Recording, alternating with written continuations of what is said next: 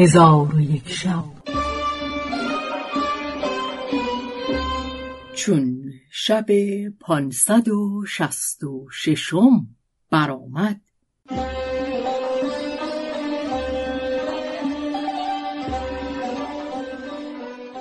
گفت ای ملک جوانبخت. سند باد بحری با یاران مجلس گفت که چون من مار را با قضیب زرین بزدم در حال آن مرد را که در دهان داشت به در انداخت. آن مرد پیش من آمده گفت چون خلاص من از این مار در دست تو شد هرگز از تو جدا نشوم و در این کوه یار تو خواهم بود. من با او یار گشته در آن کوه می گشتم که ناگاه طایفهای رو به ما آوردند. دیدم که همان مرد که مرا به دوش گرفته و بر آسمان پریده بود در میان ایشان است. من پیش رفته عذر خواستم و به او گفتم ای یار دیرین یاران به یاران چنین کنند؟ گفت تو نه که ما را به تسبیح خود هلاک کردی؟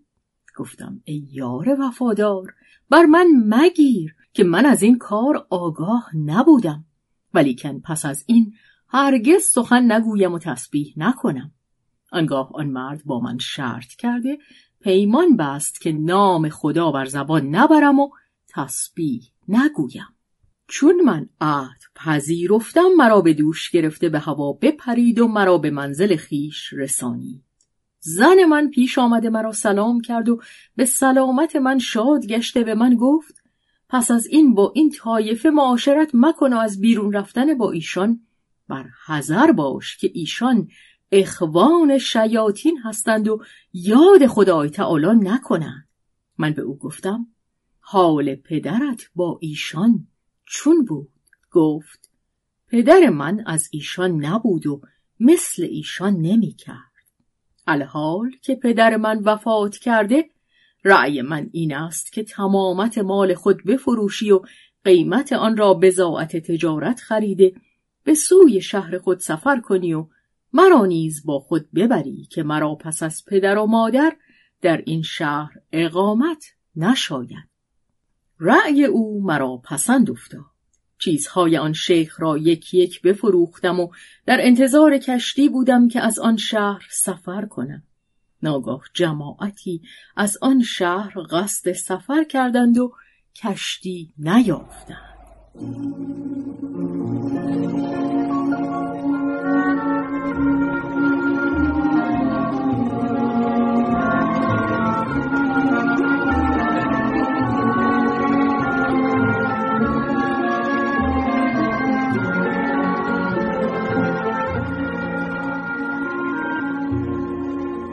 آنگاه چوب خریده کشتی بزرگ بساختند.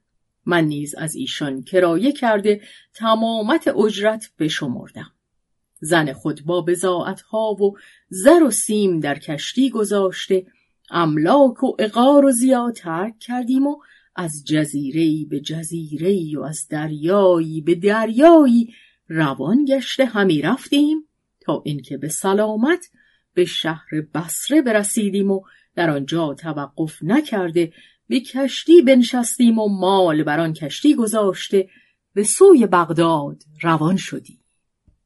چون به بغداد رسیدیم به خانه خیش آمده یاران و پیوندان خود را ملاقات کرده و از دیدار ایال و فرزندان شادمان گشتم و مال در صندوقها و انبارها بنهادم و یاران من ایام غیبت سفر هفتمین را شمردند و بیست و هفت سال بود و ایشان از من نومید گشته بودند.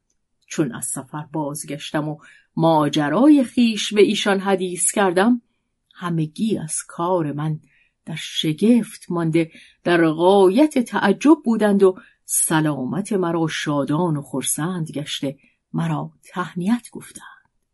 پس من توبه کردم که در بحر و بر سفر نکنم و پس از این سفر هفتمین که آخر سفرهای من بود دگر بار گرد قربت نگردم. ای سند باد بری تو به کار من نظر کن و آنچه از خطرها و رنجها به من روی داده ببین که چه مهنتها به من رفته تا این زمان آسوده نشستم سندباد حمال. از سندباد بحری معذرت خواست و به او گفت تو را به خدا سوگند می‌دهم که از آنچه از من سرزد بر من مگیر. سندباد بحری عذر او را بپذیرفت و او را به دوستی خود بگزید و پیوسته با یکدیگر انیس و جلیس بودند و به لحب و لعب و نشاط و طرب به سر می بردند تا بر هم زننده لذات و پراکنده کننده جماعات و مخرب قصور و معمر قبور بر ایشان بیامد.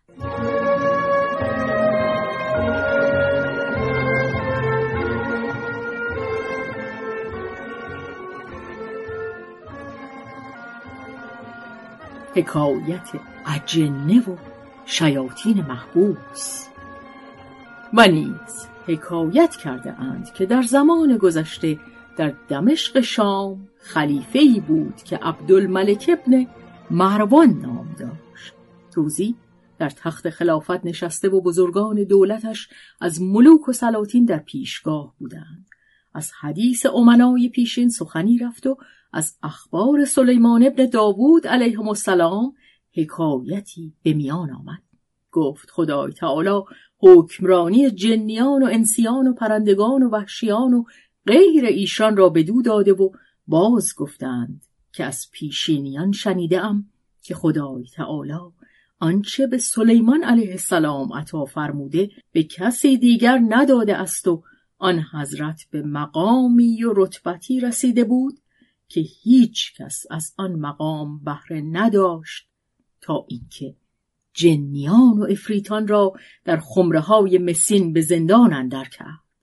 او ارزیز گداخته بر آنها ریخته با خاتم خود مهر می‌زد. چون قصه به دینجا رسید بامداد شد و شهرزاد لب از داستان فرو بست.